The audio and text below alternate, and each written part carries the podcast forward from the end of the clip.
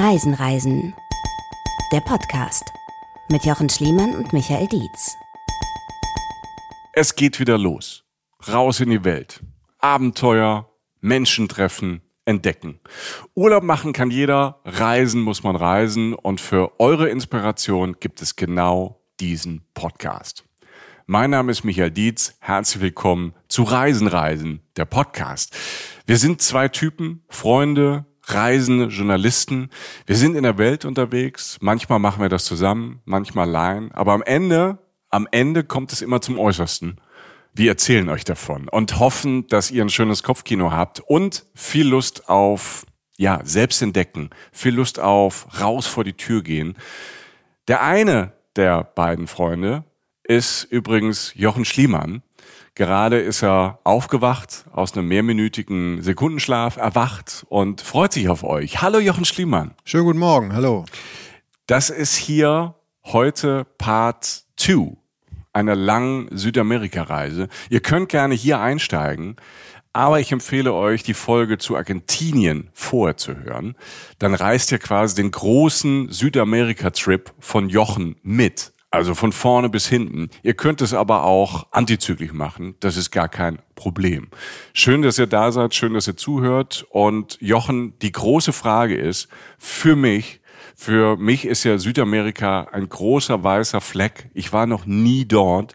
Wir sind zusammen durch Argentinien. Ich habe schon mega Lust. Wo geht's heute hin? Wo sind wir heute unterwegs? Es geht unter anderem zu drei absoluten Highlights Südamerikas. Zum einen die komplett abgefahrene Atacama-Wüste, und ich übertreibe nicht, mit ähm, Anblicken, Szenarien und Bildern, die sich mir boten und hoffentlich auch euch, wenn ich davon erzähle, die man kaum auf dieser Erde verorten würde. Ähm, es geht in die unbegreifbare Inka-Stadt Machu Picchu, mitten in den grünen Anden, also nach Peru. Und es geht in das Paradies auf Erden, nach Galapagos. Mhm. Ähm, also wirklich drei der Drei absolute Traumziele von mir, die ich mir auf dieser Reise durch den Kontinent Südamerika erfüllen konnte. Und ähm, ja, das Beste aus Bolivien, Peru, Ecuador, auf diesem Trip of a Lifetime mit den unter anderem den genannten Highlights und äh, vielen kleinen Begebenheiten und Vor- und Rückschlägen auf meiner Backpacker-Reise, äh, die bestimmt war von viel, viel Abenteuer, gibt es in der nächsten Stunde.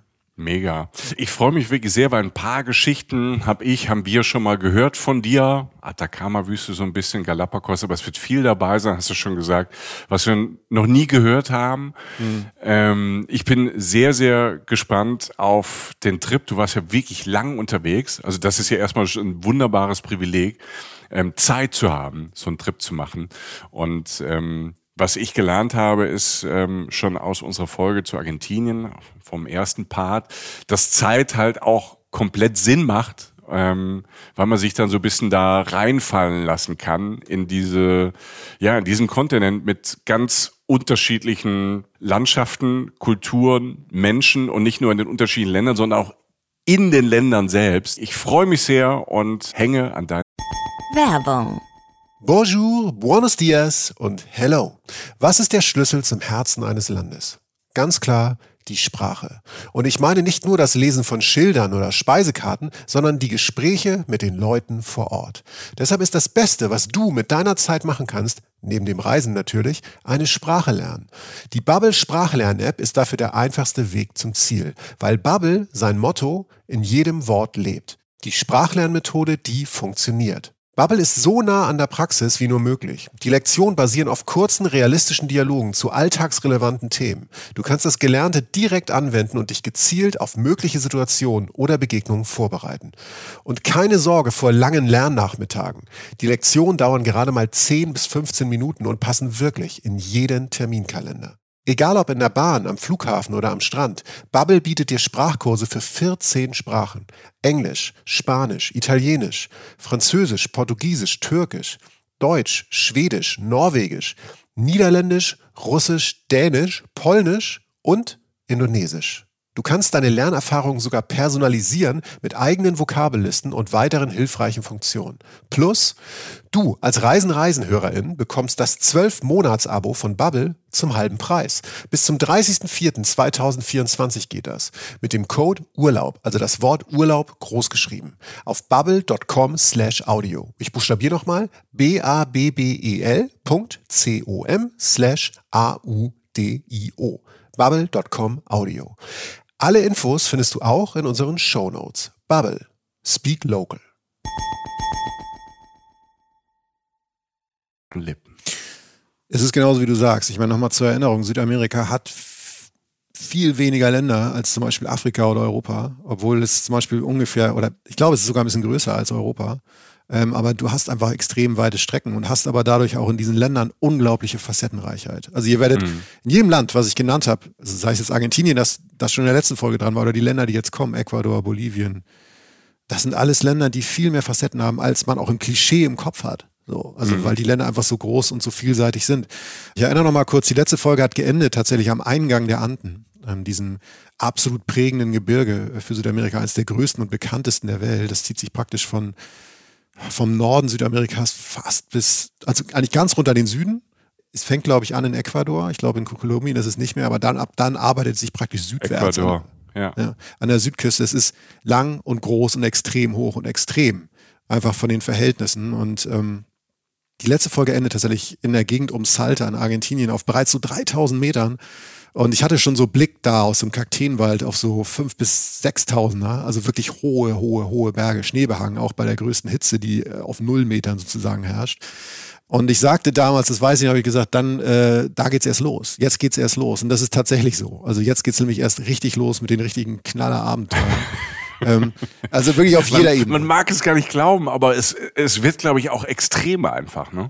Es ist einfach extrem. Also es war mir natürlich auch in meiner Naivität, ähm, die ich beim Reisen ja auch immer dabei habe, das meine ich gar nicht so negativ, wie es klingt, sondern dass man einfach auch seinen Träumen nachreist, egal wie strapaziös es ist. Natürlich, man muss sich vorher informieren, das habe ich grundlegend auch getan. Aber dass es so ein Ritt wird, das hätte ich nicht gedacht. Also wir fangen an in Chile tatsächlich. Also ich bin kurz in Chile von Argentinien rüber nach Chile gefahren und fange dort in einem Dorf an namens San Pedro de Atacama. So, gerade mal zweitausend Einwohnern. In der Wüste und am Rande der Atacama-Wüste, also wüstenartige Gegend. Also sehr trocken, sehr viele Flächen, sehr viel Platz, schon leicht extremes Wetter, also tagsüber sehr warm, nachts sehr kalt, auf rund zweitausendfünfhundert Metern Höhe. Das ist schon mal eine Ansage. Das ist aber sozusagen nur das Basiscamp. Also ich bin äh, ein paar Tage dort in San Pedro de Atacama und esse dort, schlafe dort und gewöhne mich so weiter an die Höhe, die so langsam irgendwie mein Freund wird. Ähm, am Anfang kann Höhenkrankheit sehr anstrengend sein. Das ist so eine Glückssache. Es ist, glaube ich, so wie ich verstanden habe, ist es egal, ob du Marathonläufer bist oder okay. ähm, äh, irgendwie Informatiker, der sechs Tage am Stück im Büro sitzt oder so. Es ist, hat ein bisschen was mit Glück zu tun, wie dein Körper einfach so mit dieser Höhe klarkommt. Fitness Kannst hilft immer, aber es ist okay. auch ein bisschen Glück. Ja. ja. Kannst du kurz beschreiben, Höhenkrankheit, was macht das mit dem Körper oder was hast du gefühlt? Die Luft ist dünn, ne? Also ganz banal, die Luft ist dünn, der Sauerstoffgehalt ist niedriger. Und das heißt, dass dein Körper, dass du schneller atmest, dass du schneller mhm. aus der Puste bist, dass wenn du irgendwie ein bisschen gehst, wie gesagt, mein Kollege Rolf, äh, mit dem ich unterwegs bin auf dieser Tour. Äh, wir du meinst Rollo? Rollo, Alter. Rollo, ja. der alte Türstopper. Der ja. hat irgendwann mal eine, eine Kippe geraucht, ähm, als er an den ersten Tagen über dreitausend Meter. Und ähm, das Starke Idee. Hat Sache mit, ja, aber das, das ballert rein und das nimmt dich raus. Der hat auf der Straße gesessen danach. Der hat danach einfach eine halbe Stunde rumgesessen auf dem Kannstein und wollte nicht mehr weitergehen, konnte auch nicht, weil aber nichts mehr ging. Ich hatte Kopfschmerzen nachts. Also der Körper mhm. kämpft. Und jetzt auf diesen zweitausendfünfhundert Metern, so etwa in San Pedro de Atacama, gibt es eigentlich eben dieses Ziel, sich daran weiter zu gewöhnen und Leute zu finden äh, für eine Jeep-Tour, äh, die wir machen wollen, von Chile bis nach Bolivien, äh, über die Grenze, äh, durch die Atacama-Wüste, von der ich schon sprach, bis zur legendären Salar de Uyuni. Das werde ich nachher noch erklären, was das ist. Das ähm, werde ich niemals vergessen. So einen Ort gibt es eigentlich gar nicht auf diesem Planeten. Äh, man kann solche Trips, ähm, das sei jetzt der Tipp, von zu Hause aus planen. Ich habe aber auf der Reise tatsächlich, also ich sag mal so, der Finanzrahmen ist eng. Also ich habe mehr Zeit als Geld, sagen wir mal so. Mhm. Und ähm, Zeit, wie gesagt, ich bin zwei bis drei Monate unterwegs und wir haben dann gesagt, wir nehmen uns die paar Tage und gucken, ob wir halt vor Ort Leute finden, die spontan mit einem Guide, der vielleicht frei geworden ist, weil Leute abgesagt haben oder so, halt mit uns losfahren. Und äh, ein paar Tage später gelingt das, wie so oft auf solchen Reisen. Das kann man nie versprechen, aber meistens wundert man sich, was so alles funktioniert, wenn man sich mal auf die Welt einlässt. Unsere Partner für diese Reise ist einmal Pedro, der Fahrer, und äh, zwei Engländer, die mir relativ schnell am, am, beim Essen am Abend vorher sagten, wir sind eigentlich auf Drogensafari durch Südamerika. Muss man auch, ich habe dann erstmal so, ich, ich habe das einfach mal so stehen lassen. Mhm. Ähm, mir wurde dann so zwischendurch, also die waren fürchterlich lieb, ne? Fürchterlich liebe ja. Jungs so, also kein Ding so, aber es kam dann so bei den Anekdoten so raus, dass die dann halt weniger, weiß ich, die waren jetzt nicht zwingend äh, bei den Für die Sehenswürdigkeiten da. Genau, die haben jetzt nicht Tango getanzt in, in Buenos Aires, sondern haben dann halt in einer Ecke, an einer anderen Ecke rumgehangen. Oder es gibt, man ja. kann halt diverse Sachen in Südamerika angeblich machen, so vom Kaktus essen bis zur Kröte lecken, weiß ich nicht. Drogensafari ähm, ist, das ist gar nicht so ungewöhnlich. Also es fahren wirklich Leute einfach dahin, um halt alle möglichen Substanzen auszuprobieren, äh, die es da halt gibt, das Natursubstanzen oder halt irgendwie was, was Hochgepeitschtes. Also das ist, ähm, so Leute trifft man, die trifft man auch schon irgendwie in Mexiko. Ich habe nur davor gehört, ich habe es nicht gemacht, ich würde nie an dieser, an so einer armen Kröte lecken. Ne? Nee. Also es gibt halt irgendeine Kröte, ich kenne mich eigentlich nicht so aus, wenn man dran leckt, dann passiert halt irgendwas mit dir. Ich habe aber auch schon Leute gesehen, die, ähm, keine Ahnung, irgendwelche Pilze oder irgendwelche Suppen dann halt äh, gegessen haben und ähm, dann sich vor allem eins äh, gemacht haben, nämlich übergeben. Ja. Das ja. war dann offenbar der, der Trip oder der Kick. Ne? No judgment. Ähm, wenn, wenn man niemand anders schadet, äh, keine Ahnung, macht, was ihr wollt. Aber ähm, wir sind alle hier über achtzehn. Hoffentlich, wenn ihr unter achtzehn seid, sprecht erst mit euren Eltern, wenn ihr auf Drogensafari gehen wollt. Das als kleiner Tipp. Aber es gibt halt wirklich, es gibt da so eine Art von Tourismus auf jeden Fall. Ja, also den kann man wohlgemerkt nicht von zu Hause aus buchen. Ähm, also ein Neckermann-Katalog oder so. Zwölf Tage All-Inclusive. Ich stelle mir gerade stell vor, wie jemand in so einem Callcenter hier so von ja. Tour und Neckermann anruft. Ich habe da was gehört, was man machen kann. Ich würde das für meinen Mann und mich äh, gern buchen und ähm, ja, wo kann ich das denn so? Ich habe schöne, schöne Vorstellung. Wir reden da schon viel zu lange drüber. ähm, sowas soll es geben. Halt irgendwie lustig und spannend. Ja, die, die, ja. Jungs waren, die Jungs waren... Das meine ich jetzt tatsächlich auch unzynisch mega gut drauf. Also es war lustig und es die, witzigerweise passte die und da war nun wirklich gar nichts an Substanzen mit dabei. Das weiß ich ganz genau, weil es über Grenzen ging und die haben da auch, also das war, das war sozusagen für die, die waren komplett clean. Ich sowieso so und und Rolf auch.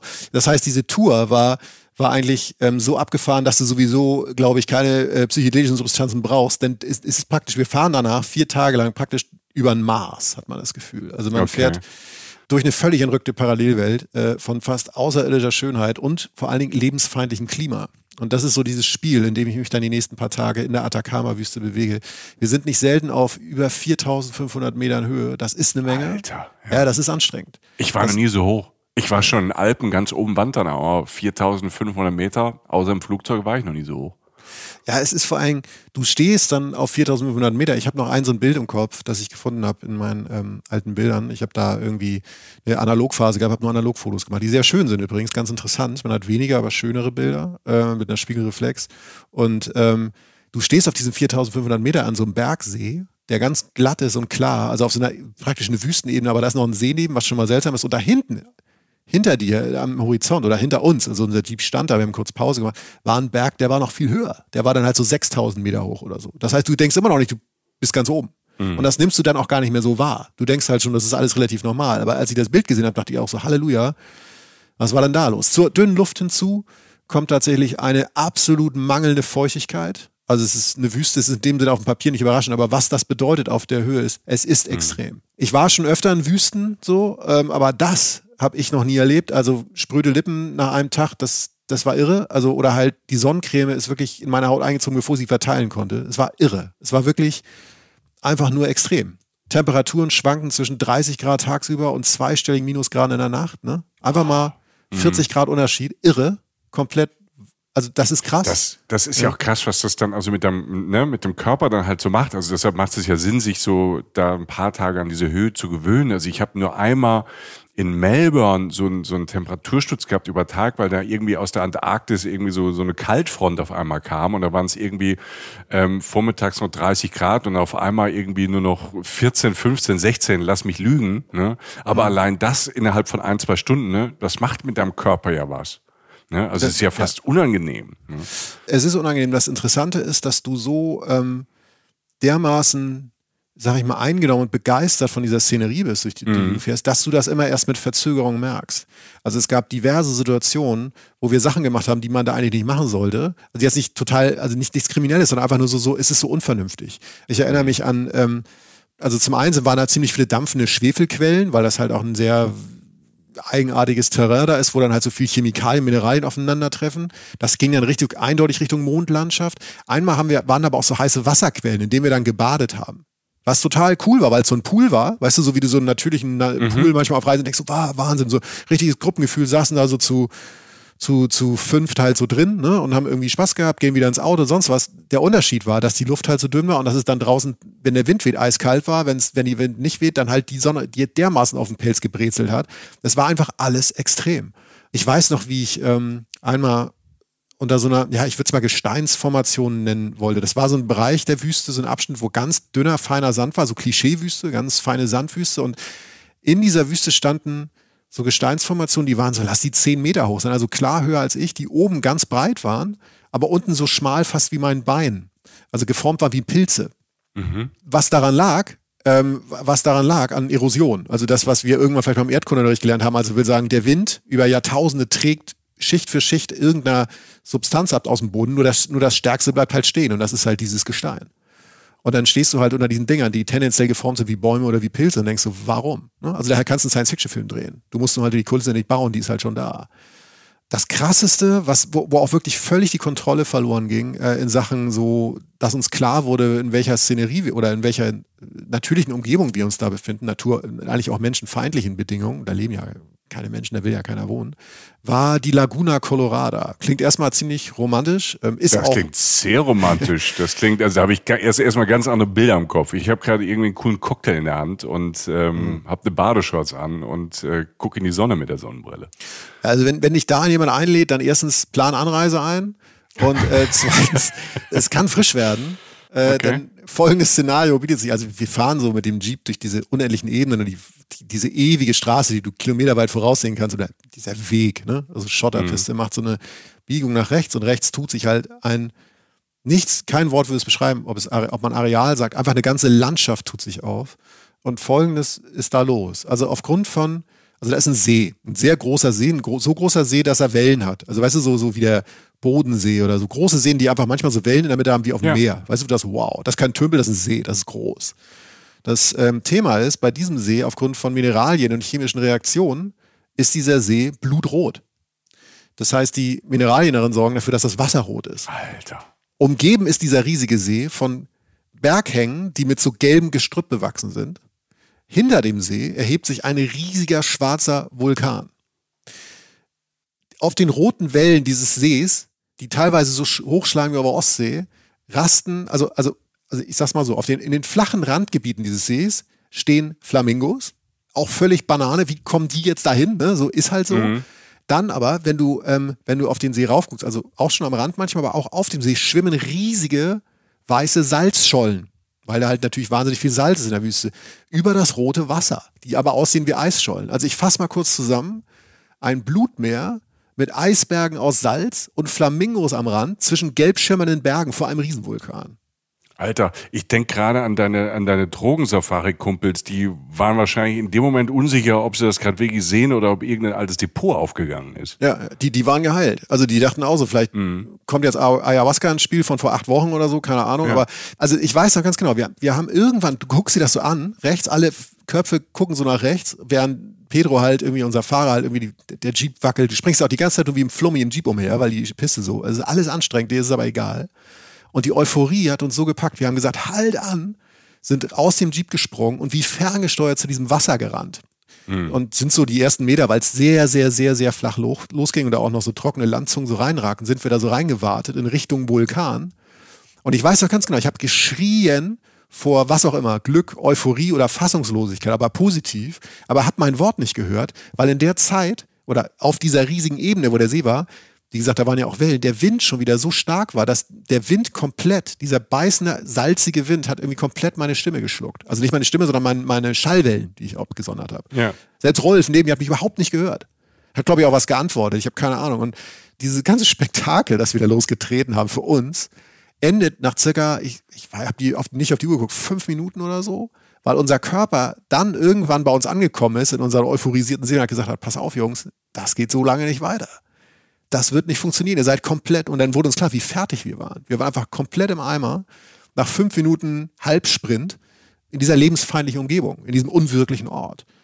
Wir sind dann halt völlig entkräftet und ausgekühlt zurück zum Jeep.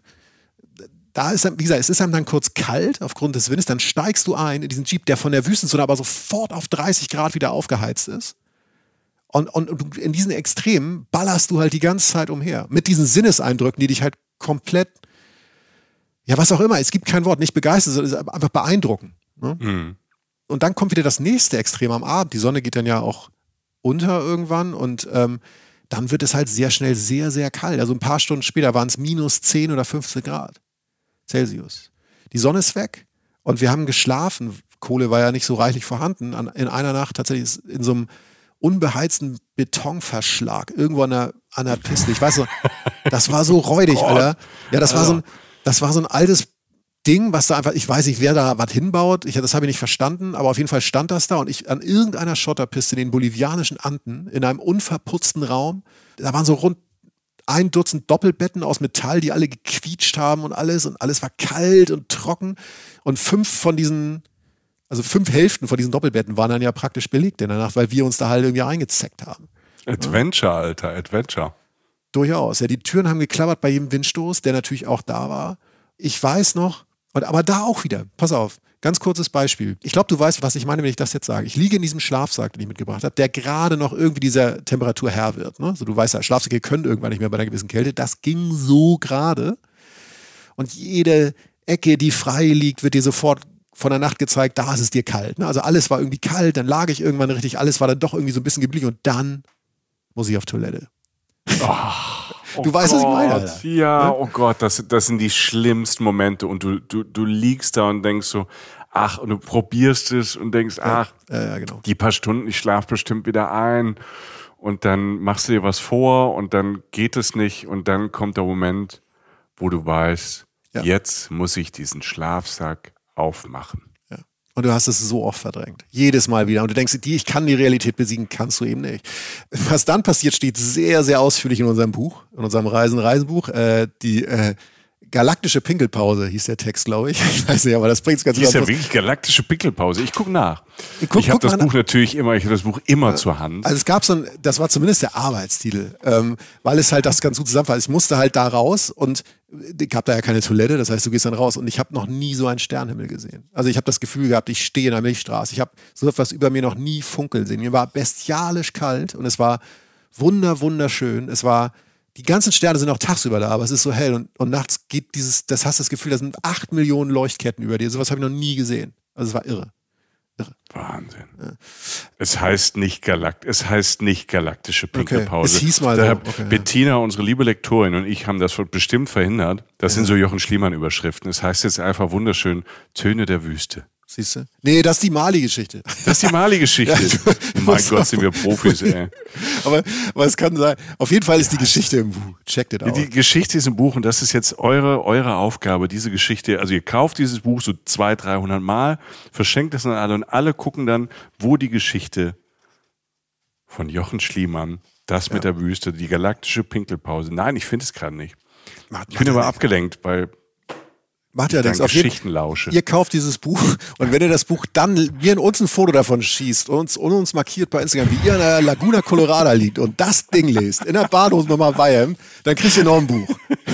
Und eine Tasse. Die kann man natürlich auch kaufen. Aber gut, äh, wir machen weiter. Äh, andere Nächte Gerne. In der Atacama-Wüste, äh, es geht auch anders. Also äh, wir haben eine Nacht zum Beispiel in einem Salzhotel verbracht. Äh, oh. Das haben wir uns dann doch geleistet. Das gibt es da, das ist ein Hotel, wie der Name schon sagt, komplett aus Salz, was mega abgefahren ist. Die Wände, die Decken, die Böden, alles, also das, was man da wirklich reichlich hat in der Wüste, ist definitiv Salz und daraus haben sie halt ein ganzes Hotel gezimmert. Das waren die ruhigsten Nächte, die, also selbst, also es ist da immer sehr ruhig, aber diese, diese Dichte, diese, diese, diese abgeschirmte Dichte und Ruhe von diesen Salzwänden werde ich nicht vergessen. Also es war wirklich besonders. Also wenn man da schon ist, das kann man versuchen, sich zu gönnen. Ähm, es war nicht unendlich teuer, sonst hätten wir es nicht gemacht. Aber es wird noch weißer als Salz, ähm, denn jetzt kommen wir so zum, also es war in dem Sinne einer der Höhepunkte der Atacama-Wüste und es war vor allen Dingen ähm, der Beginn eines klassischen Schliemanns, wie mein Reisebegleiter Rolf ihn nennen würde, du ihn inzwischen auch. Rollo. Rollo, dein Leidensgenosse, der auch mal mit mir mal unterwegs war. Ich habe ja das große Talent, wenn mal was passiert ist, dann auch ordentlich mitzunehmen. Das stimmt, das kann ich hiermit unterschreiben.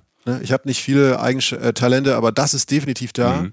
Wir befinden uns, also der Schauplatz dieses Spektakels, das jetzt kommt, ist die Salar de Uyuni. Das ist ähm, ein Ort, den man mit Worten dann wirklich nicht mehr wirklich erklären kann. Ich will es trotzdem versuchen. Eine riesige schneeweiße Ebene, wirklich schneeweiß, unter einer Schicht aus spiegelglattem Wasser. Und auf das knallt tagsüber die grellste Sonne der Welt. Es ist so hell, dass es keine Konturen mehr gibt. Ich übertreibe nicht. Wir haben Fotos, guckt sie euch bei Instagram an. Das ist irre. Kein Links, kein Rechts, kein Oben, kein Unten, kein Anfang, kein Ende. Die Salar de Uyuni ist elftausend Quadratkilometer groß. Also ich rede jetzt nicht vom Fußballfeld, sondern so einer Ebene, wo du wirklich nichts mehr siehst. Außer weiß bis zum Horizont, der auch irgendwie verschwimmt. Und oben blau vom Himmel und die Sonne, die mhm. knallt. Irgendwann, nachdem du stundenlang durch dieses Weiß fährst, steht da ein Fels, also eine Mini-Insel sozusagen, äh, mit so ein paar Kakteen drauf und einem Holzverschlag der Toilette. Die Isla Inca Huasi heißt die. Isla Inca Huasi, das musste ich mir aufschreiben, ähm, ist sozusagen das, was man ansteuert in dieser weißen Ebene, weil es sonst nichts gibt. Und das ist nochmal abgefahrener, wenn man darauf zufährt, dass da auf einmal diese Insel im Weiß erscheint. Ähm, und als ich da so stehe und allein schon diese entrückte Aussicht eigentlich für alles entschädigt und alles abseits der Realität rückt, was man sich so vorstellen kann, merke ich, dass halt irgendetwas nicht stimmt. Ich mach's mal Oi. kurz. Oi. Ja, ja, genau. Ich, ich ahne es schon. Und es ist ein schlechter Ort dafür, für das, was nicht stimmt. Ein sehr schlechter Ort. Ich mache es kurz auf über dreitausend, weit über dreitausend Metern Höhe. Hat man auch manchmal Hunger. Und zwar manchmal wirklich so überfallartig, weil der Körper halt kämpft und dann irgendwann so sagt, Alter, ich brauche Energie. Und als ich mal so einen Hungeranfall hatte, habe ich, wie übrigens alle anderen auch, da möchte ich mich so ein bisschen freisprechen, aber ich irgendwie vorneweg und mit am meisten Hunger das gegessen, was ich halt im Kofferraum unseres Jeeps gefunden habe, mit dem wir seit vier Tagen unterwegs waren. Unter anderem lag dort ganz weit oben Mayonnaise. Also, das ist, also ich, das ist nach wie vor, und du hast die Geschichte ja schon mal in Teilen erzählt, es ist nach wie vor für mich unbegreiflich. Du warst ja nicht zwölf, als du das gemacht hast, und nicht neun. Nee. Aber du hast trotzdem in einem Mayo, in, in Mayo gegessen, die tagelang in einem Auto gelegen hat. Und du hast eben uns erzählt, dass du, dass die Sonne da gebrannt hat und dass die Sonnencreme innerhalb von Sekunden in deiner Haut verschwunden ist. Die Mayo muss über die letzten drei Tage mehrmals alle möglichen Aggregatzustände durchlaufen haben. Also da muss man sich rückblickend nichts vormachen. Das wurde mir allerdings erst dann klar. Wie gesagt, der, der Druck war groß, der Hunger. Ich war nicht nur dumm, ich hatte auch Druck. Und das möchte ich schon noch, also da möchte ich auch drauf bestehen. Das haben auch alle anderen. Alle anderen wurden auch ein bisschen krank. Nur der Jochen wollte dann natürlich der Erste sein. Was dann letztlich passierte, äh, dass mir jede ähm, Zelle in meinem Körper sagte, Alter, hier läuft was falsch. Und ich erspare uns jetzt ganz viele Details. Ähm, Danke. Gerne. Auch mir gegenüber, danke Jochen, dass ich so erwachsen bin, dass ich das jetzt nicht mache. Mir wurde einfach relativ schnell von meinem Körper gesagt, nach einmal, ich erinnere auf den kleinen Toilettenverschlag auf der Insel, nach einmal ist es nicht vorbei. Mein Körper sagte, nee, Alter, das, der Drops ist jetzt nicht gelutscht, das war der Anfang, das war nicht das Ende von etwas. Und mir war auch relativ schnell klar, das ist keine Lappalie, ich brauche irgendeine Form von Hilfe, weil das wird jetzt alleine nicht mehr funktionieren. So. Und so wurde diese weit, also das war der letzte Tag der Reise durch die Atacama und die Salar, Salar de Uyuni. Aber dieser letzte Tag war, bestand letztlich zur Hälfte mit der Reise zu der Insel, auf der ich gerade stehe, in diesem Meer aus Weiß, ähm, zur anderen Hälfte aus dieser Reise weg von diesem Meer aus Weiß in ein Dorf namens Uyuni, das an der Salar de Uyuni liegt. Und das wurde ein Höllentrip. Stundenlang wackelte dieser Wagen einfach nur an diesem endlosen Weiß. Ich hatte Magenkrämpfe, permanente Übelkeit, Kopfschmerzen und vor allem eine komplette Unsicherheit darüber, was da eigentlich gerade passierte. So, was, was war das? Weil ich das in der Form noch gar nicht so kannte, plus die ganzen anderen Strapazen, von denen ich schon berichtet habe. Und das paarte sich halt mit dieser Helligkeit, die mir wirklich die Netzhaut ausbrannte. Und das Allerschlimmste war, dass einer dieser äh, Drogensafari-Engländer an dem Tag dran war mit Musik machen. Ähm, also wir haben so ein Adapterkabel gehabt und wir konnten dann immer so Mucke machen. Pedro hat mir so Mucke gemacht, der Fahrer, ich mal und Rollo und dann aber auch die Engländer. Und er war dran und hatte, passend zu meinem Zustand, er hatte sehr großes Einfühlungsvermögen, so sind die Briten halt, äh, hatte Pink Floyds Dark Side of the Moon angemacht. Ja, der, der ist Brite, der hat Humor, ey. Der hat, es ist böse, aber es ist natürlich auch sehr lustig. Ja, genau. Es ist der Dark, der dunkelste, ich mag britischen Humor, deshalb kon, ich kann ihm das bis heute nicht übel nehmen. Fakt ist nur einfach, dass ich halt durch diese stundenlang diese Szenerie eierte, mit einer Platte über einen Menschen, also die ja wirklich über einen Menschen geschrieben wurde, der schizophren wird. Und so klingt diese Platte, wo so alles dann verwischt und der Sound ganz groß und der Hall wird ganz groß und mein Hirn surrt wie so ein offenes Kabel im Regen. Jeder kleine Hügel, jede Unebenheit bringt mich näher an die nächste Explosion.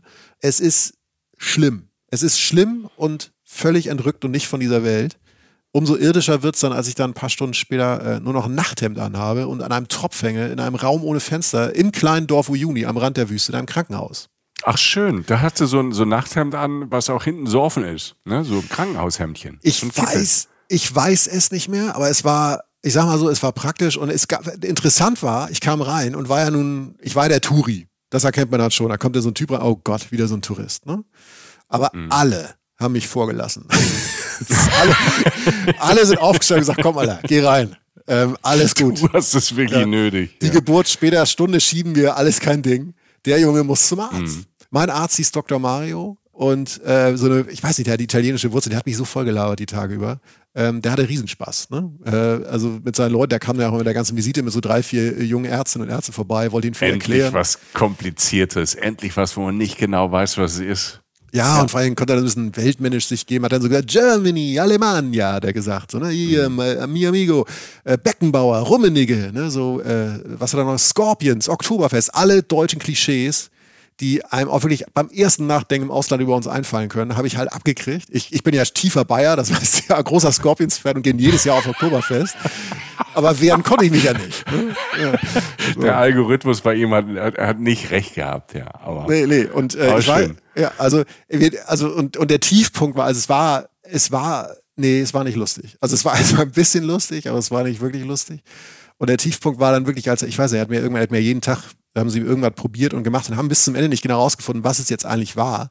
Und der Hammer hat er, hat er mir eine Spritze, wollte er mir wieder setzen, hat mir den Arm abgebunden, ähm, Vene gesucht. Und gerade als er mit der spitzen Nadel in meiner Haut in diese pralle blaue Vene stechen wollte und das auch gemacht hat, fragte er noch so äh, auf Spanisch, war Hitler auch Deutscher? Ich so, Alter, willkommen im Tiefpunkt meiner Reise. So, ne? Boah, also da, ja, da, aber das ist wirklich, also das klingt, das klingt natürlich jetzt so ein bisschen lustig, aber das sind natürlich, ähm, aber das passiert halt, das sind Reisemomente und da kommt man ja auch stark drauf und da kann ich auch verstehen, dass dann, dann, dann liegt man da und sitzt dann ähm, da und man ist nicht zu Hause und äh, man ja. weiß nicht so genau, was es ist.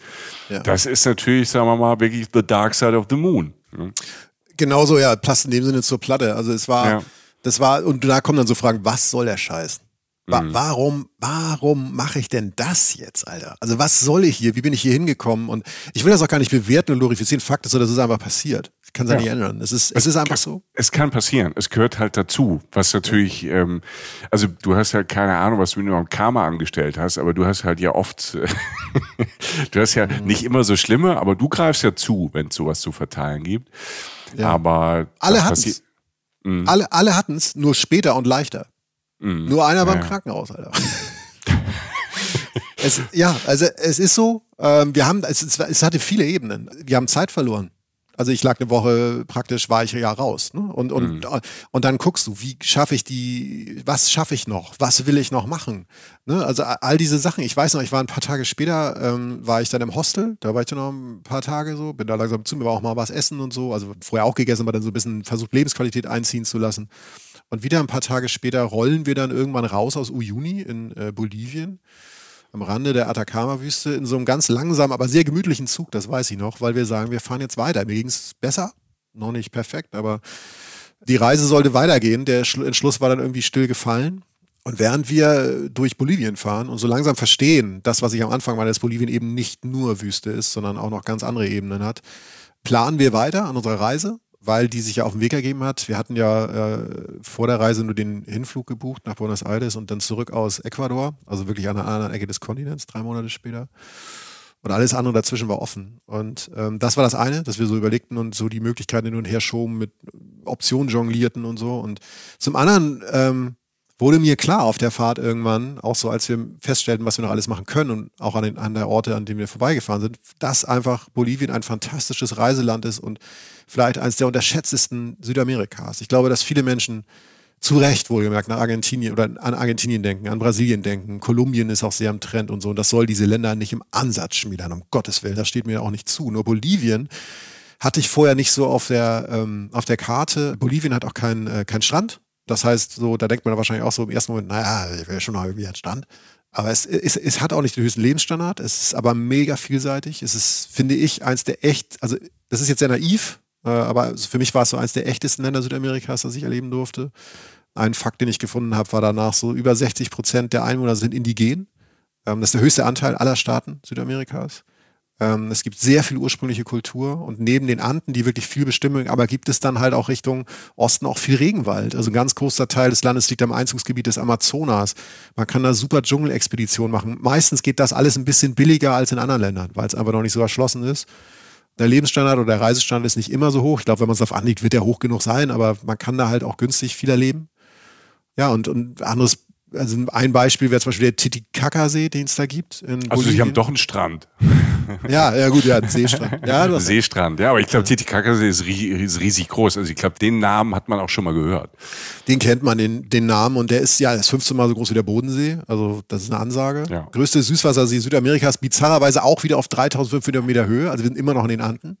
Ist aber schon grüner und ähm, mega schön, weil da halt sehr viele kleine Inseln sind mit sehr viel Inka-Kultur. Da gibt es auch so künstlich angelegte Inseln von den Indigenen, die dort leben. Das ist eine total spannende Art zu leben und sehr ruhig.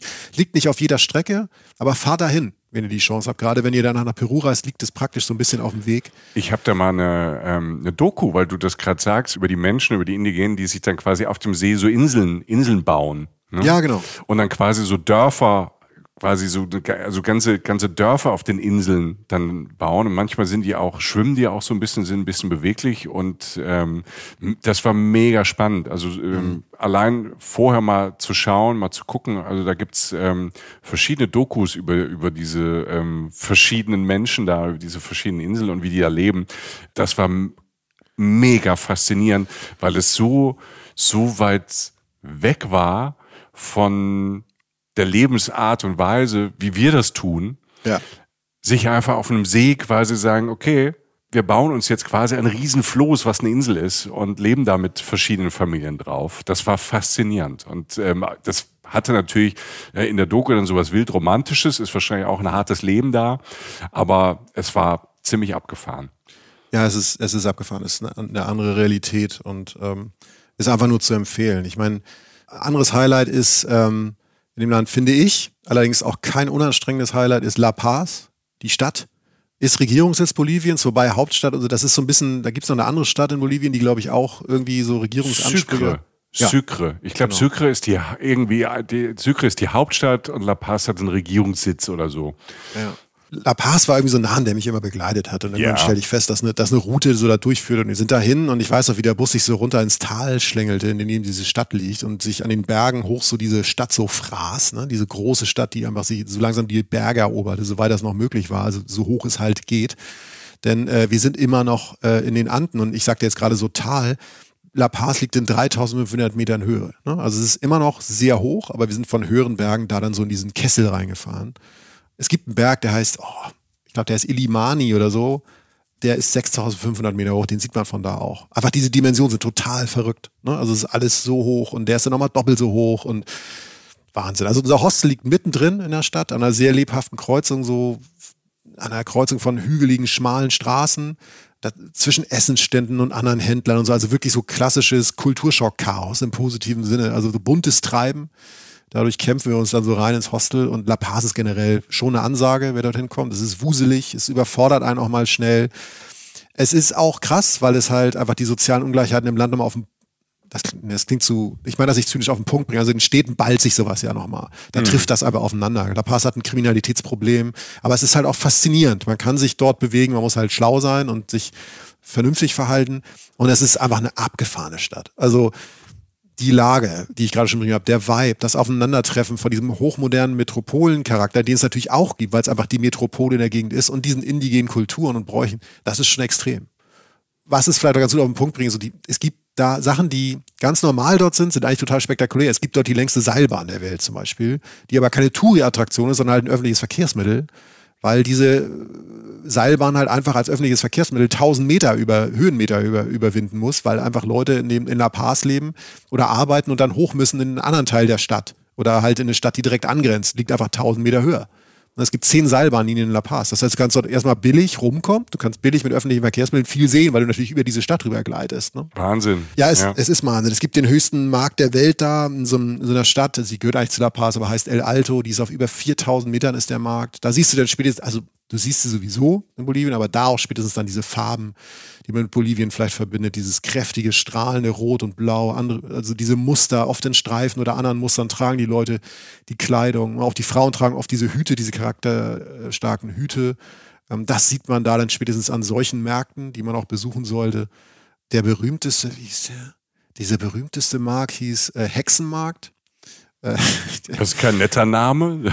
Nee, der passt aber, weil das halt so, da gibt's halt allen, also das ist ja auch sehr spirituell aufgeladen, ne? Also es gibt ja sehr viele, also dafür ist Bolivien und zumindest La Paz auch berühmt, dass es dann so, da gibt's dann obskure Sachen zu kaufen, manche sagen, da gibt's dann Lama-Pfoten, aber natürlich nur von natürlich gestorbenen Lamas, weil die dann irgendwo bei helfen, also auch Kram, den ich auch doof finde, aber halt auch so, da gibt's so mystische Kartengeschichten oder Gegenstände, also total Tinkturen, Lotionen, also alles ganz verrückt, Hexenmarkt. Okay. Ähm, Sollte man auch mitnehmen. Ich habe das Gefühl inzwischen, dass ich auch davon Gebrauch gemacht habe, weil äh, mir ging es ja immer noch nicht so richtig gut. Und in La Paz kam dann nochmal ein weiterer Arzt in unser Hostel, äh, den wir nochmal angerufen haben. Also, ich dachte, du hast dann diese, an diese Alpaka-Pfote geleckt und nee, dann ja, war es gut. Nee. Okay. Nee, nee, nee, also das, nee, nee, das, äh, die Engländer habe ich, gibt's damals, also die waren auch schon wieder woanders, also frag bitte nicht, ich weiß nicht, wo die waren. Nein, Nein aber die, der Arzt kam, also den haben wir aber noch kontaktiert, weil es mir immer noch nicht gut ging und er kam halt und, und horchte mich so ab und ich weiß dann ganz genau, wie er einmal Äh, wie, wie er dann irgendwann meinen Bauch abhorchte mit seinem, äh, wie heißt das, Stethoskop oder so? Mhm, ja. Ja. Und guckte mich so an mit großen Augen und sagte so ein Wort nur, nachdem er meinen Bauch abgehört hat, meinte so, Parasito. Mhm. Will sagen, der Herr Schliemann hat einen Parasit, den er seit eineinhalb Wochen mit sich durch, durch Bolivien schleppt. Geile Idee ja. eigentlich. Äh. Ja, es ist schön. Es ist schön, wenn man sich vorstellt, dass der Parasit ähm, sich erstmal richtig schön fett in die Mayo reingefressen hat. Mhm. Und äh, dann könnt ihr den Weg ja nachvollziehen. Und jetzt genau. ist ja, er entdeckt. Ja. Genau. Hätte ich Scorpions angemacht, wäre er vielleicht schon weg, aber äh, war nicht so. Also der, der Arzt ist ja verschwunden, kam wieder und nach einer Stunde später hat er mir so eine Tablette gegeben. Eine, die war so groß wie eine Spültabs, Alter. Ähm, und sagte, nimm die jetzt ein. So. Und ich so, äh, nee, ey, also ich, Rolf, Rolf, ganz gut, Rolf hat mir danach erzählt, das Ding war so groß, man, er meinte, er hat es fast auf meinem Hals gesehen, als ich es runtergeschluckt habe. Also es war einfach unglaublich groß, diese Tablette. Es war nur eine. Ich weiß nicht, was es war. Und danach folgt die verrückteste Nacht meines Lebens. Es grenzt an Exorzismus oder so. Und dann ging es mir gut. Am nächsten Morgen. Stark. Keine Erkenntnisse. Ich weiß nicht, was das war. Ich habe ihn auch nicht gefragt. Und es stand auch nirgendwo drauf. Vielleicht war es eine Spültabs. Ich habe keine Ahnung. Aber es hat funktioniert. Also, äh, und du bist ja jetzt noch da. Ne? Also, ja, du hast es, du hast du es, weißt du hast, wie, aber äh, ja, du hast es, du hast es überlebt. Ne? Du kommst immer noch so halbwegs von A nach B. Du kannst davon erzählen. Ne? Ja. Mehr brauchen wir dich ja gar nicht. Nee, mehr, mehr brauchen wir nicht. Ich bin ja auch nicht zu sehen. Das ist das Wichtigste in der Geschichte, dass, ja. man das, dass wir das alles im Podcast machen. Ähm, aber es ist, naja, also was kommt dann? Das wunderbare Gefühl, dass die Kräfte zurückkommen und vor allen Dingen, als wir Richtung Peru dann kommen, ähm, äh, zum nächsten Highlight der Reise, tatsächlich eine Erkenntnis. Ähm, also einmal fällt so ein bisschen der Druck ab, weil etwas zurückkommt. Wie soll ich sagen? Man weiß nur, was man hat, wenn man es nicht mehr hat. Es kommt nämlich etwas zurück, was ich vorher nie vermisst habe, als ich es hatte, aber dann irgendwie mich wahnsinnig gefreut habe, als ich es wiederbekommen habe. Grün. Mm. Pflanzen. Feuchtigkeit. Leben. Also, also nicht, nicht mehr diese Trockenheit und alles, sondern wirklich so, so, so Wasser und das klingt so Wiesen, Bäume, Gras. Also all das so, ähm, das ist schon was Besonderes. Dass es regnet, äh, dass es sowas gibt wie eine Vegetation. Das war in der Wüste natürlich nicht so. Und irgendwie habe ich das so ein bisschen so wie so ein Kreuz über mir hergetragen. La Paz war jetzt auch nicht der, der, der, der nasseste Ort der Welt. Ähm, und wir erreichen tatsächlich dann äh, Cusco in diesem herrlichen Grün. Das ist eine Stadt im Süden Perus, die eine Stadt, die vielen begegnet wird, die immer nach Peru reisen oder sich damit beschäftigen, weil Cusco ähm, die Hauptstadt des Inka-Reichs äh, war. Ganz, ganz, ganz, ganz kurz zusammengefasst, äh, Inka ist eine indigene Kultur in Südamerika, die ihre Hochzeit hatte vom dreizehnten bis zum sechzehnten Jahrhundert. Und die war riesengroß. Also die war verbreitet über rund neunhundertfünfzigtausend Quadratkilometer von Ecuador bis runter nach Chile und Argentinien. Wahnsinn. Also ein Weltreich, ne? Ja, ein Weltreich. Über eine größere Distanz ging das, stand irgendwo mal als Vergleich, als vom Nordkap bis nach Sizilien. Also riesengroß. Äh, Cusco war das Zentrum, äh, spirituell und politisch. Und heißt letztlich, diese Stadt war für mich zum einen diese Stadt, in der ich wieder zu Kräften kam. Also Vegetation, Feuchtigkeit, Essen, Jochens Kräfte kommen zurück. Gut essen gegangen, viele Touris da, weil das natürlich eine berühmte Stadt ist. Konntest da tolle Restaurants besuchen. Du hast aber auch viele vorkoloniale Bauten, viel koloniale Bauten. Du hast also architektonisch viel Spannendes. Ähm, ja, es waren wunderschöne Tage. Also du hast da eine tolle Kathedrale, einen schönen Platz davor. Die Farben sind nicht mehr weiß und, und, und pastellig, sondern eher so rot, weiß und grün eigentlich noch. Grün die Berge drumherum.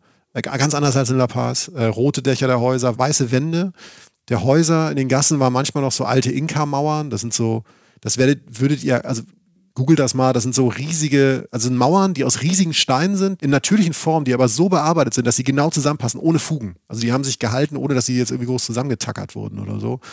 Sehr faszinierend. Ähm, auch wieder so, wie haben die das früher gemacht? Die alte Frage, die immer wieder mal hochkommt bei sowas. Mhm. Aber Cusco ist zum einen fantastisch, aufgrund der Sachen, die ich genannt habe, aber zum anderen, weil es halt einfach das Tor ist, so einem absoluten Highlight einer jeden Südamerika-Reise oder einer Peru-Reise, Machu Picchu. Wow, was ein Name. So ein großer Name, ne? Ja, es ist wirklich ein Name, der, der vielleicht aus Südamerika vielleicht zu, boah, zu den Top fünf bestimmt gehört. Weiß nicht. Ja, und ich glaube, es gehört zu den neuen sieben Weltwundern auch. Das kann sein, es würde auf jeden Fall passen. Ja. Also, Das ich bin mir nicht hundertprozentig sicher, aber zu achtundneunzig Prozent sicher würde ich sagen, ähm, es ist auf jeden Fall UNESCO-Welterbe schon sehr, sehr lange und es gehört zu den neuen sieben Weltwundern. Also es ist wirklich ikonisch. Es passt auch. Es würde auch, es wäre richtig, dass so, also dass es diesen Titel haben würde, Weltwunder, weil es, es ist ja auf dem Papier, es ist einfach eine gut erhaltene Ruinenstadt der Inka. Also alte mhm. Steine, wenn man jetzt schlecht drauf wäre. Ne? So. Ja. Problem, nicht Problem, aber Sonderlage ist halt die Lage. Also das Ganze liegt auf rund zweitausend knapp zweitausendfünfhundert Meter Höhe, allerdings auf einem grünen Berggipfel, der nicht groß ist, aber auf, komplett auf diesem Berggipfel war diese Stadt und sind jetzt auch noch diese alten Ruinen und rundherum geht es steil bergab. Das heißt, dass diese grüne Bergspitze, auf denen diese, diese Ruine ist, das sieht schon völlig verrückt aus und rundherum sind halt diese tiefen Schluchten. Ich finde immer, wenn George Lucas noch einen Ort gebaut hätte, an dem Yoda irgendwie junge Jedis ausbildet, dann wäre das vielleicht der Ort gewesen. Da ja, hätte so ein Raumschiff stark landen können. Aber das ist ja, ähm, George Lucas hat nicht dran gedacht und ähm, was ich gelesen habe, dass ähm, das Inka-Reich, du hast ja eben schon gesagt, so dreizehnten bis sechzehnten Jahrhundert und dann kamen die, ähm, die Spanier, da kommt die Kolonialmacht und mhm. hat ja damals viel zerstört, die haben diesen Ort nie gefunden. Deshalb kann man ihn noch ähm, besichtigen, deshalb ist noch viel von ihm da. Du hast es gesehen, die Spanier haben es nicht gefunden. George Lucas hat es nicht gefunden, die Spanier hat es nicht gefunden. Hm.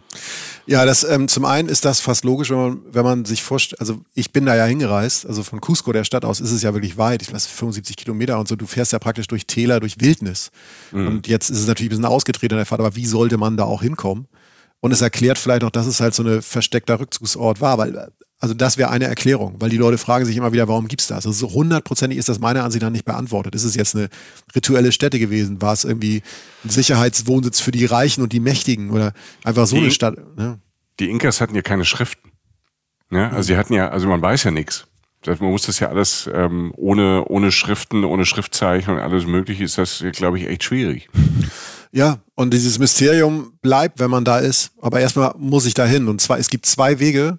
Ähm, der erste war noch nicht drin, äh, weil, also aus, aus einem doofen Grund und einem guten Grund, also einmal kann man da hinwandern.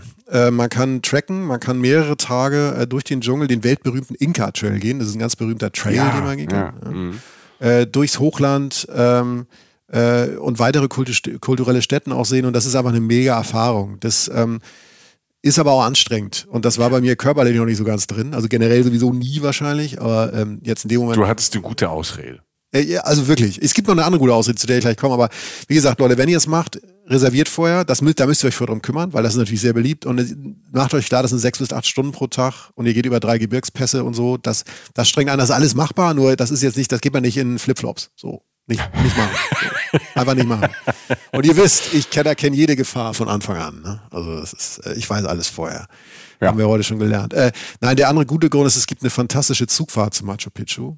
Ähm, ebenfalls eine der schönsten der Welt. Und als ich an diesem einen Morgen, ähm, früh morgens, ging sehr früh los, am äh, Zugfenster sitze, kann ich das wirklich nur bestätigen. Das ist ein blau-gelber Zug gewesen, so viel weiß ich noch, aus dem ich permanent rausguckte. Also der Wind blies mir sozusagen um die Nase und Rolf auch. Und wir schieben uns so langsam aber sicher durch diese schmalen grünen Täler, weil es so eine zerklüftete Landschaft ist. Äh, vorbei an so Inka-Acker-Trassen, das sieht ist ein doofer Vergleich, aber nur, dass man es mal ein bisschen plastischer macht, vielleicht so ein bisschen wie die Reisterrassen in Asien, also praktisch so bergiges Land so ein bisschen bebaubarer machen, ne? Mhm. So, nutzbarer machen, subtropischer Regenwald, also alles sehr, sehr grün. Ähm, irgendwann erreichen wir auch den ähm, so, so einen Fluss da, der heißt Urubamba-Fluss. Ähm, das ist ein richtig rauschender Fluss gewesen, also wirklich so mit reißenden Fluten, zumindest als wir da waren. An dem fahren wir entlang, also den begleiten wir praktisch so. Der fährt parallel zur Bahn, oder wie gesagt, die Bahn fährt parallel zum Fluss, den es garantiert schon viel länger gibt, bis zum Ort namens Aguas Calientes. Und von da aus kann man dann über Serpentin hochgehen oder hochfahren, so einen steilen Abhang, und kommt dann halt langsam zu diesem Ausblick von Machu Picchu. Also der hat dann tatsächlich, es gibt ja so Sachen, die man, von denen man immer träumt, die dann so anders sind und so, aber der hat dann wirklich zu hundertzehn Prozent mir das gegeben, was ich wollte, und hat mir sozusagen so eine dreihundertsechzig-Experience von irgendwie all den Fotos gegeben, die ich mir jahrelang angeguckt habe.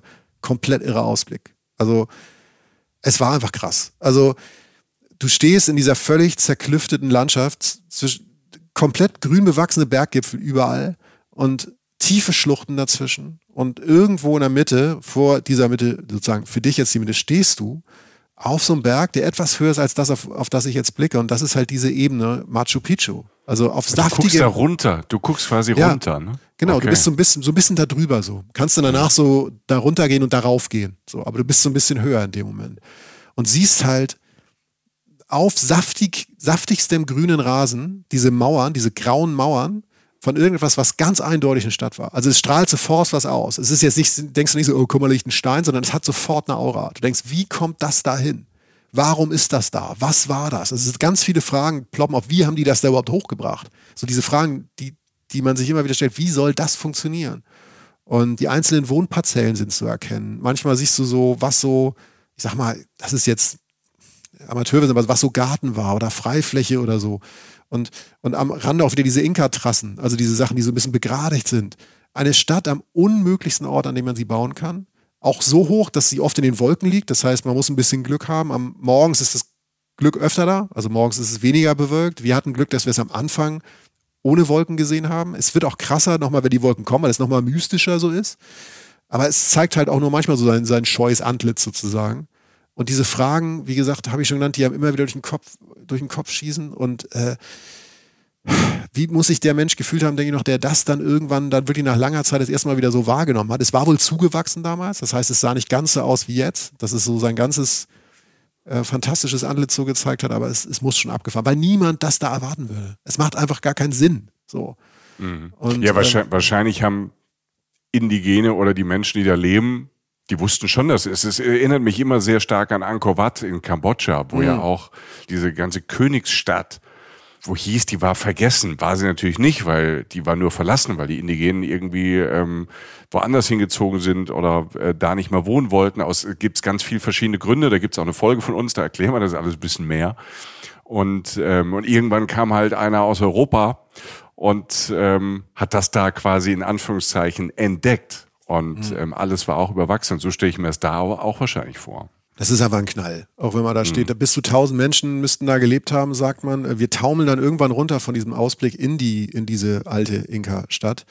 Die Bauten sind oft verbunden so mit Treppen, und wir verbringen letztlich den ganzen Tag dort. Also du gehst durch diese Szenerie, ähm, nehmt, nehmt euch die Zeit, ähm, guckt euch das an. Auf der anderen Seite, sozusagen hinter der Stadt, von diesem Ausblick, auf dem ich gerade war, ausgesehen, ist nochmal so ein, ich sag mal, so ein kleiner Zuckerhut. Da kann man auch hochgehen, von da auch nochmal gucken. Man kann alles so abgehen, ähm, man steht irgendwann vor so einem, für mich war das ein Altar, so eine rituelle Stätte, so ein riesiger Stein, so mit glatter Oberfläche, habe ich gefragt, was wurde da jetzt gemacht? Auf anderer Ebene, auf ganz unernsterer Ebene waren dann aber auch ein paar Lamas da, bei denen ich witzigerweise nicht, aber in dem Moment drüber nachgedacht habe, wie die da eigentlich hingekommen sind, vielleicht mit ein paar Wanderern oder so.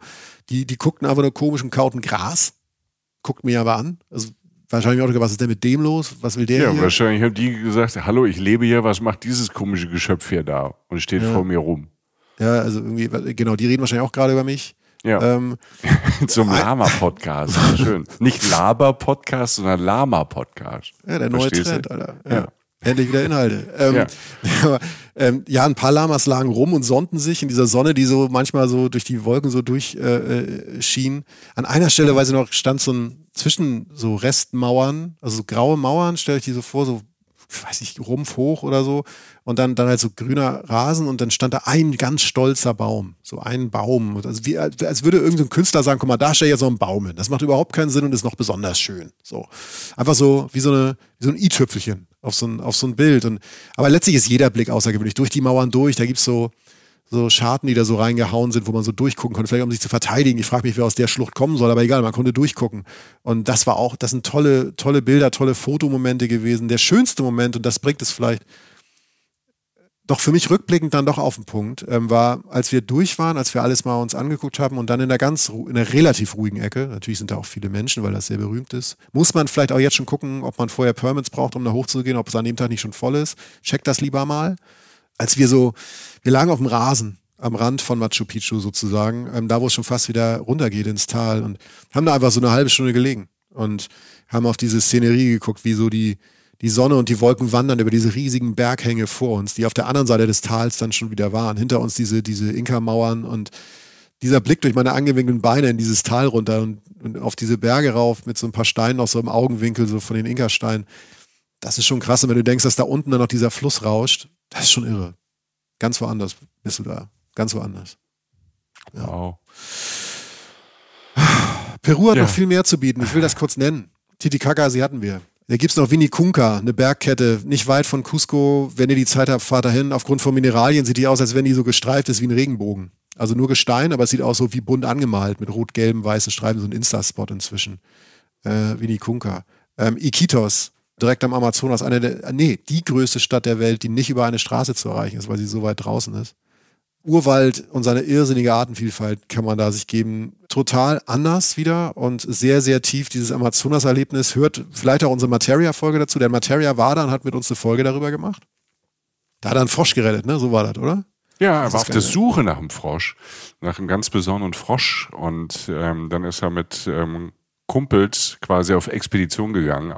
Der reist so ein bisschen wie du, der ist mit irgendwie mit Leuten, mit Kumpels auf Reisen gegangen, die vorher noch nie irgendwie ein bisschen weiter weg waren und dann ab schön Amazonas ähm, auf der Suche nach diesem Frosch und ähm, ja, ist, ist eine spannende Folge, die wir mit Materia dazu gemacht haben ähm, und passt also, wenn wir gleich hier ähm, durch Südamerika durch sind und ihr habt noch mehr Lust, dann können wir euch diese Folge auf jeden Fall nochmal, wenn ihr sie noch nicht gehört habt, empfehlen.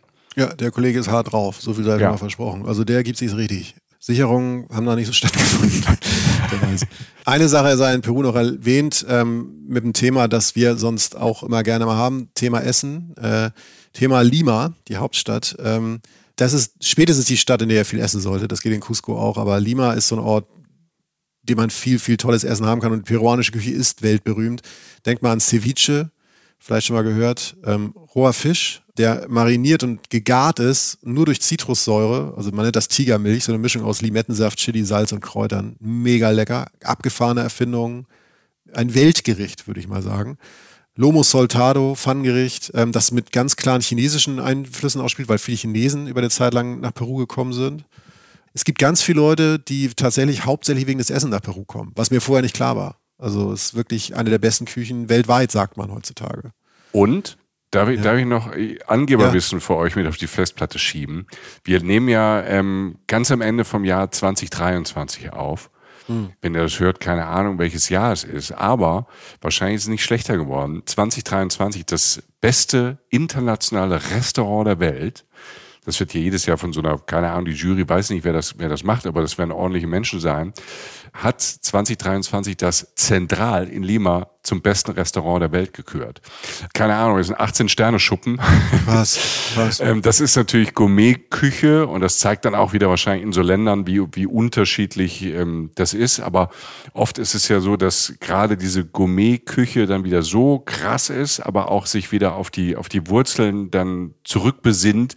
Und meistens kriegst du das anders und vielleicht nicht ganz so fein, nicht so abgefahren, nicht so fusionmäßig. Diesen Streetfood, diese peruanische Mischung, was du erzählt hast, ne, aus Südamerika, asiatische Einflüsse, kriegst du da natürlich wahrscheinlich wunderbar auf der Straße, aber auch in so Restaurants. Und dass es eine Hauptstadt ist ähm, fürs Essen weltweit, da viele Leute ähm, hinfahren, hinfliegen zum Essen aus der ganzen Welt. Ich ähm, sehe das gerade hier im Netz, habe ich gerade ein bisschen gegoogelt. Ähm, es sind noch vier weitere Restaurants in der Top fünfzig allein in Lima. Ja. zwanzig dreiundzwanzig, krass. krass. Das war mir gar nicht so bewusst. Also ich habe nur festgestellt, wie lecker es ist. Und ich fand es so schön, dass, ne, also es ist ja eigentlich total nicht, nicht banal, aber naheliegend. Zitrusfrüchte, Garn, halt Fisch. Fisch gibt, also das ist auch an der Küste natürlich hauptsächlich, oder da, von da kommt es. Küste Perus, Fisch ist mhm. da, Zitrusfrüchte sind da, macht ja eigentlich auch Sinn, muss man nur drauf kommen, ist einfach genial. Interessant, war mir gar nicht so klar. Ähm, ja, ja. Stichwort Distanzen, ähm, weil ich ja auch immer mal wieder darauf zurückkomme, auf unsere Planung unserer Reise und ähm, auch, dass viele Sachen weit auseinander liegen und, und einfach die Distanzen in Südamerika mich einfach immer wieder umgekloppt haben. So. Ich mache jetzt mal einen Sprung von dreißig Stunden Busfahrt, äh, unfassbare dreißig Stunden Busfahrt von Peru, nachdem wir die Highlights jetzt mal abgehakt haben. Äh, dreißig Stunden Busfahrt sind es bis nach Quito, ähm, die Hauptstadt Ecuadors. Und das ist das letzte Land auf dieser Reise durch Südamerika. Natürlich gibt es auch noch andere Länder, aber das ist jetzt die Route, die wir beackern. Ecuador hat eine Eigenschaft, die ist, die noch keines der besuchten Länder auf dieser Reise in diesem Podcast hatte in Südamerika. Es ist klein.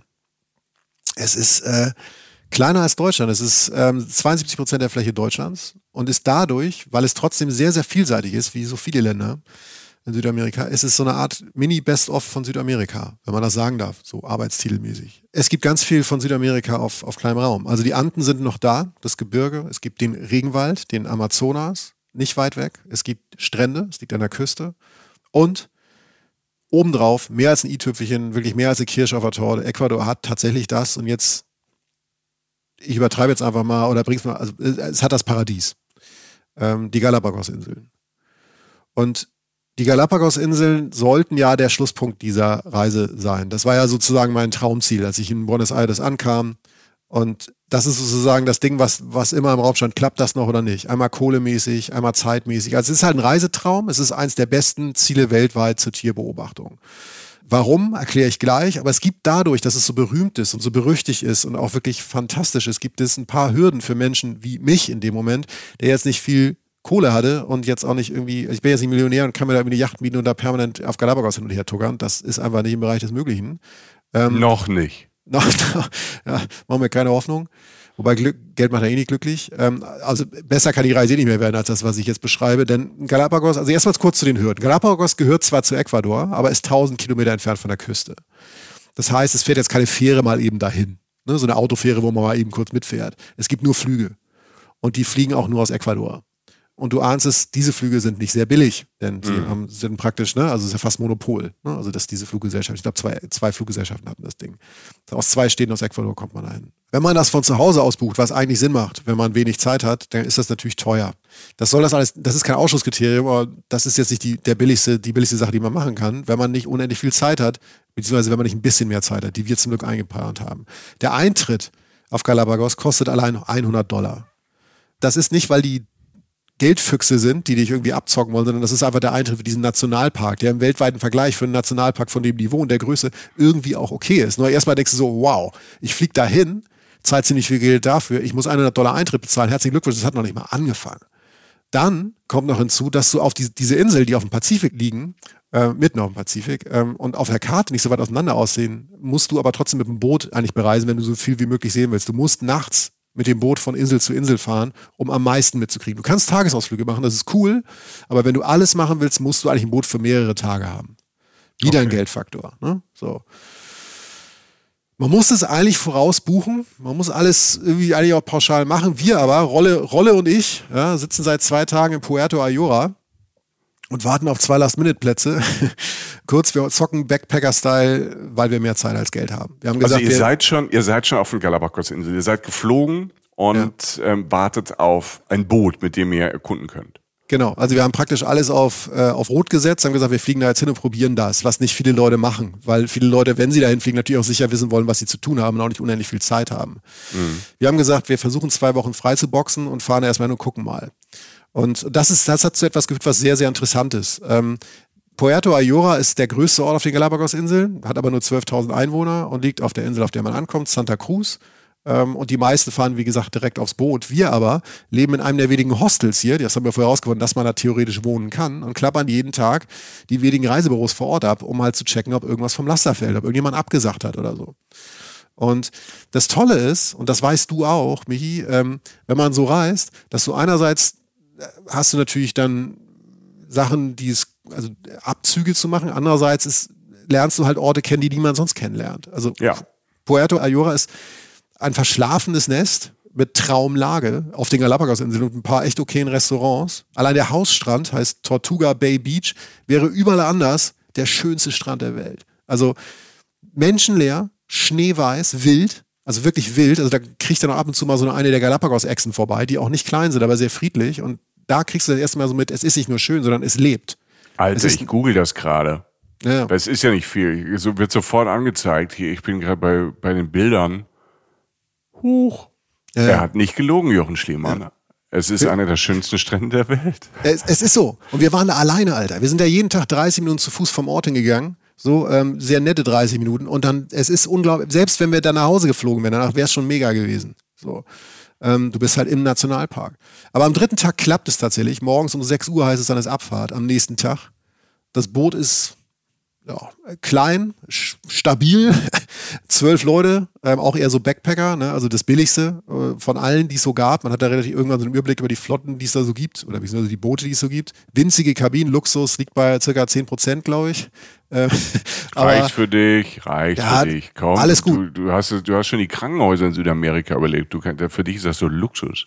Für mich war das, ja eben, also ich, ich habe eh gewonnen und man ist ja, wann ist man da drin? Also du bist ja nicht auf deiner Kabine, Alter, du bist nur draußen, ja. Denn es folgen die praktisch schönsten sieben Tage meines Lebens und die, das, das meines Reiselebens und die schönsten sieben Tage vielleicht nach der Reise, man soll das nicht vergleichen, aber es war wirklich paradiesisch. Also der Ablauf auf Galapagos ist so, also du fährst von Insel zu Insel, fährst du nachts, wenn es dunkel ist, weil dann kannst du dir nichts angucken und du fährst tagsüber von Insel zu Insel, ähm, weil es zu heiß ist und ähm, du bist ja jetzt, wir sind ja jetzt nicht, endlich nicht mehr in den Anden, wir sind auf Meereshöhe, ungefähr am Äquator. Das heißt, es ist brütend heiß tagsüber. Ab circa neun Uhr dreißig ähm, ist es, ist es zu hart. Also wir sengeln einmal fast die Füße weg, als wir auf so einem riesigen schwarzen Lavafeld spazieren gehen auf Santiago Island. Das sieht aus wie im Film. Das ist eine riesige Lavamasse, die sich ins Meer ergossen hat, die jetzt erkaltet ist. Also in Anführungszeichen erkaltet, weil es immer noch heiß ist, wenn die Sonne raufbrezelt. Aber darauf gehen wir halt spazieren und entdecken so die, die Pflanzen dort. Und ab neun Uhr dreißig ist es unglaublich heiß. Und letztlich führt das dazu, dass die Expeditionen halt immer ab Sonnenaufgang für zwei bis drei Stunden sind und um den Sonnenuntergang herum für zwei, drei Stunden. Und den Rest chillst du am Boot, da hängt so eine riesen Bananenstaude oben unter so einem Sonnenschutz, da hast du jeden Tag eine Banane abgemacht, hast ein Bananchen gegessen, hast aufs Wasser geguckt, bist weitergefahren. So. Gibt Schlimmeres. Gibt Schlimmeres, ja. Bisschen schlimmer, ja. Um das zusammenzufassen, das Bewegendste für mich an den Galapagos-Inseln, was sie, glaube ich, auch auszeichnet, zumindest in meinen Augen, alle Tiere, die ich jetzt kurz nenne, waren nie weit weg oder sind kurz vorbeigehuscht, sondern irgendwie war ich zwischen ihnen, über ihnen, unter ihnen, mit ihnen. Und das ist jetzt nicht so psychedelisch angehauchter Quatsch, dass ich da so nackt getanzt habe oder so, sondern ich erkläre das mal so. Die Seehunde haben sich direkt neben uns am Strand gesonnt, wenn wir da gesessen haben oder da lang gegangen sind. Sie schwimmen mit dir im kristallklaren Wasser in diesen Buchten, in die wir übrigens jeden Morgen vom Boot gesprungen sind, einfach nach dem Aufstehen, um mal wie eine Dusche zu nehmen. Die riesen Meeresechsen, von denen ich sprache, für die Galapagos auch so berühmt sind, die leben sowohl an Land als auch unter Wasser. Die können da tauchen, da gibt es tausende von Berichten drüber. Die liegen in großen Gruppen auf Felsen in der Brandung, Meter vor uns. Ich bin mal am Strand lang gegangen, an irgendeinem dieser to- vielen tollen Strände, Armeen von knallroten Riesenkrabben, also so richtig, wie, mal, wie, im, wie du im Comic einen Pilz, äh, einen Krebs malen würdest, so einen roten Krebs, laufen von links nach rechts, von uns am, am, am Strand vorbei, also, also so ins Wasser rein. Die laufen wirklich seitwärts, habe ich da auch gelernt. Da gibt es die älteste Schildkröte der Welt. Albatrosse und Pelikane landen wirklich einen Meter neben uns. Das ist kein Witz. Also du spürst praktisch den Flügelschlag und wie sie die so einklappen, siehst du dann. Manchmal fliegen die mit uns mit, auf einem fahrenden, also wir fahren mit dem Boot und die fliegen mit uns mit. Krass waren die Blaufußtölpel. Das sind so gemalte, wunderschöne Seevögel, relativ groß, mit türkisenden Füßen. Also wirklich wie so ein Swimmingpool, wie so eine angemalte, also komplett türkis, wie angemalt und die tapsen und brüten direkt vor dir, vor deinen Sandalen, wenn du da lang gehst. Und keiner hat Angst. Keine genau. Angst vor dir. Warum ist es so? Genauso wie du sagst, sie haben keine Angst. Sie haben keine Angst, weil sie die wahrscheinlich niemals haben brauchten bisher. Und das wird einem mit der Zeit erst klar. Erstmal schnallst du das nicht und irgendwann wird einem klar, was da eigentlich los ist. Dass das eigentlich wirklich dann so, deshalb sage ich Paradies. Hm. siebenundneunzig Prozent von Galapagos ist ein Nationalpark. neunundneunzig Prozent von Galapagos unter Wasser ist ein Nationalpark. Strengstes Naturschutzgebiet. Da dürfen wir auch nicht hin, die selbst gerade da sind. Wir dürfen nur über diese drei Prozent darüber, das reicht. Es gibt Flamingos, die nicht weit von mir in so einem kleinen Binnensee auf so einer Insel, auf so einer Insel stehen. Pinguine stehen so Schlange an so einem Felsen, um ins Wasser zu springen. Ähm, also so Äquatorpinguine, so kleinere Pinguine, die gibt's da auch. Und ähm, einmal fliegen so Fregattvögel an mir vorbei. Die kennst du auch. Das sind die mit diesen roten, großen Luftbeuteln vor der Brust. Ach, die sieht man so aufblasen dann, die Jungs wahrscheinlich. Ne? Ra- genau, gerade mal wer die Typen natürlich. Ne? Mhm, Nur äh, ja. schön hier rot aufblasen. Dicke Hose. Genau, ja. Einfach erstmal dicke Hose machen, keine Inhalte. Knallgelbe Riesenechsen lassen sich seelenruhig von mir fotografieren vor so Kakteen. Und so geht das die ganze Zeit weiter. Und hinzu kommt halt diese, diese Landschaft, die einem einfach so den, den Schädel rausschlägt im schönsten Sinne. Also du hast, du, ich stand mal auf so einer Anhöhe einmal, da, da so eine Landzunge vor mir, rechts und links nur Strände, nach links und nach rechts, in der Mitte so ein kleiner Grünstreifen. Du hast da praktisch eine Landzunge, auf beiden Seiten einen Traumstrand. Und an dem Traumstrand auf kniehohem Wasser, da, da guckten die Haifischflossen raus, wie die, diese Haie sind da geschwommen, das sind Haie geschwommen. Das habe ich nicht als bedrohlich empfunden, sondern die haben halt einfach gewohnt. Es war einfach so Natur, wie sie halt so ist, wie sie so sein sollte. Alles war so irgendwie nebeneinander und miteinander und es war wirklich, also unter Wasser auch, Rochen und Schildkröten schwimmen vorbei. Ähm, das Wasser ist die ganze Zeit hellblau und jeden Abend, und jetzt komme ich zum Ende dieser Reise ähm, und auch der, des Galapagos-Abschnitts, jeden Abend saßen wir auf diesem kleinen Boot, das wir uns da ja Last Minute ergattert haben, wobei, glaube ich, keiner den Begriff Last Minute da be- benutzen würde, und wir schauten so raus hinten aufs Wasser, als wir so wegfuhren von einer Insel zur nächsten und schauten in diesen Sonnenuntergang über dem Pazifik, und vor der untergehenden Sonne hüpfte so dieses kleine Beiboot, das wir so hinter uns herzogen, mit dem wir halt immer bei den Inseln an Land gegangen sind, auf den Wellen. Das werde ich nicht vergessen. Du bist jeden Abend irgendwo weggefahren. Also das war der schönste, das schönste Naturerlebnis, das ich jemals hatte. Morgen kommt noch. Also du fährst weg von einem wundervollen Ort und fährst schon zum nächsten Abenteuer. Und das war so der Moment, wo ich gedacht habe, wow, diese ganzen auch Strapazen, diese ganzes Hin- und Hergeplane, sei es in Patagonien, als wir überlegt haben, in Bolivien, als wir umgeplant haben, in Argentinien, als wir ankamen und es so brütend heiß war und so.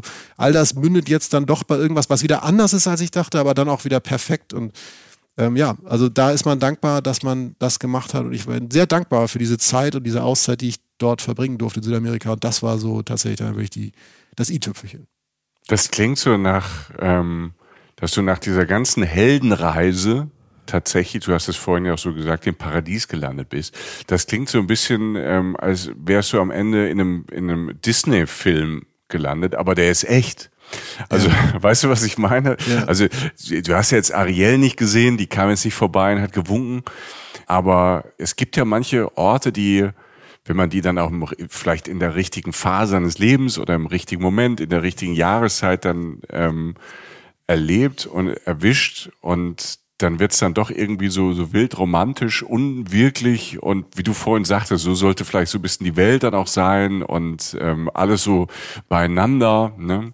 Das ist ja auch ein Stück Realität, das ist eine kleine Realität auf diesem Planeten, aber mhm. es gibt sie. Ne? Und ich finde dieses, dieses Fantastische mit diesen Tieren, dass sie keine Angst haben, weil die halt, ähm, das ja auch in ganz vielen Tieren wahrscheinlich auf den, auf allen den anderen Kontinenten, außer diesen Inseln, oder es wird noch so Inseln geben, irgendwo auf der Welt, wo einfach in der D N A der Tiere der Erfahrungswert nicht drin ist, Mensch, böse, will mich umbringen oder essen. Mhm.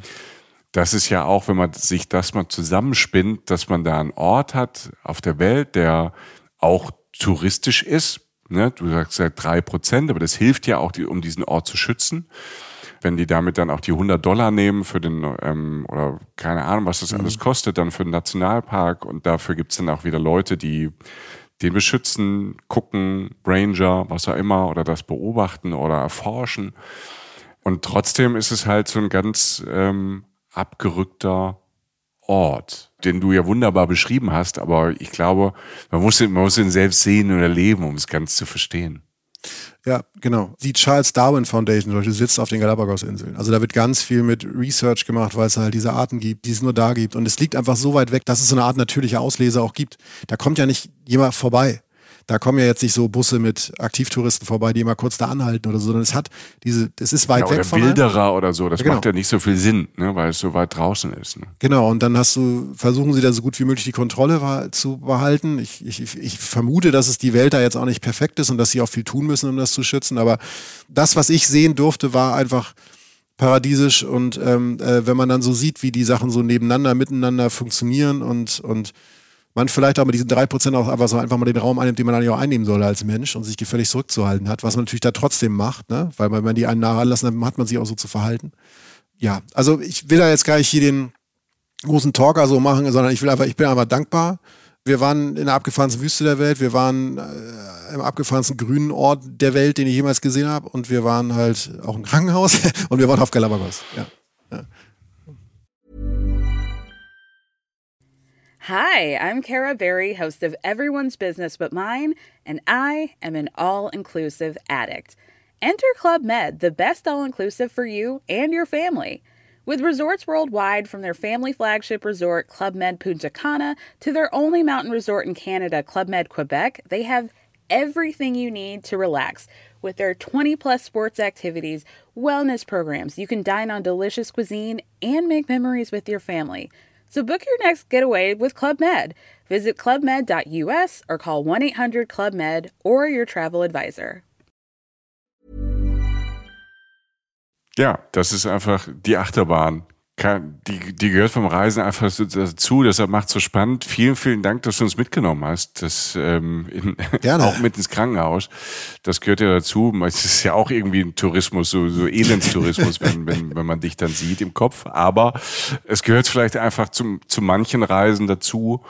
Das war schön, das war spannend. Ähm, ich... Ähm, Hab so ein bisschen Todsünden wie Neid äh, in mir, aber vor allem Lust, das irgendwann mal vielleicht die Zeit zu haben, das selbst zu entdecken.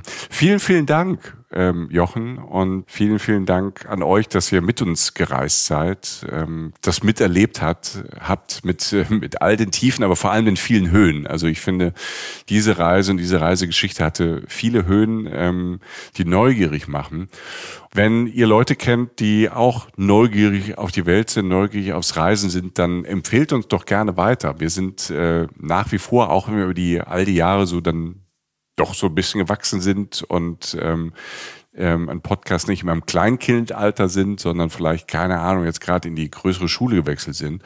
Ähm, freut es uns immer, wenn ähm, ihr uns empfehlt. Das hilft uns sehr, wenn ihr uns da unterstützt, ähm, vielleicht auch mit Sternen bei Spotify oder Podcast, euch die Alarmglocke anmacht ähm, bei Spotify, dass ihr keine Folge verpasst.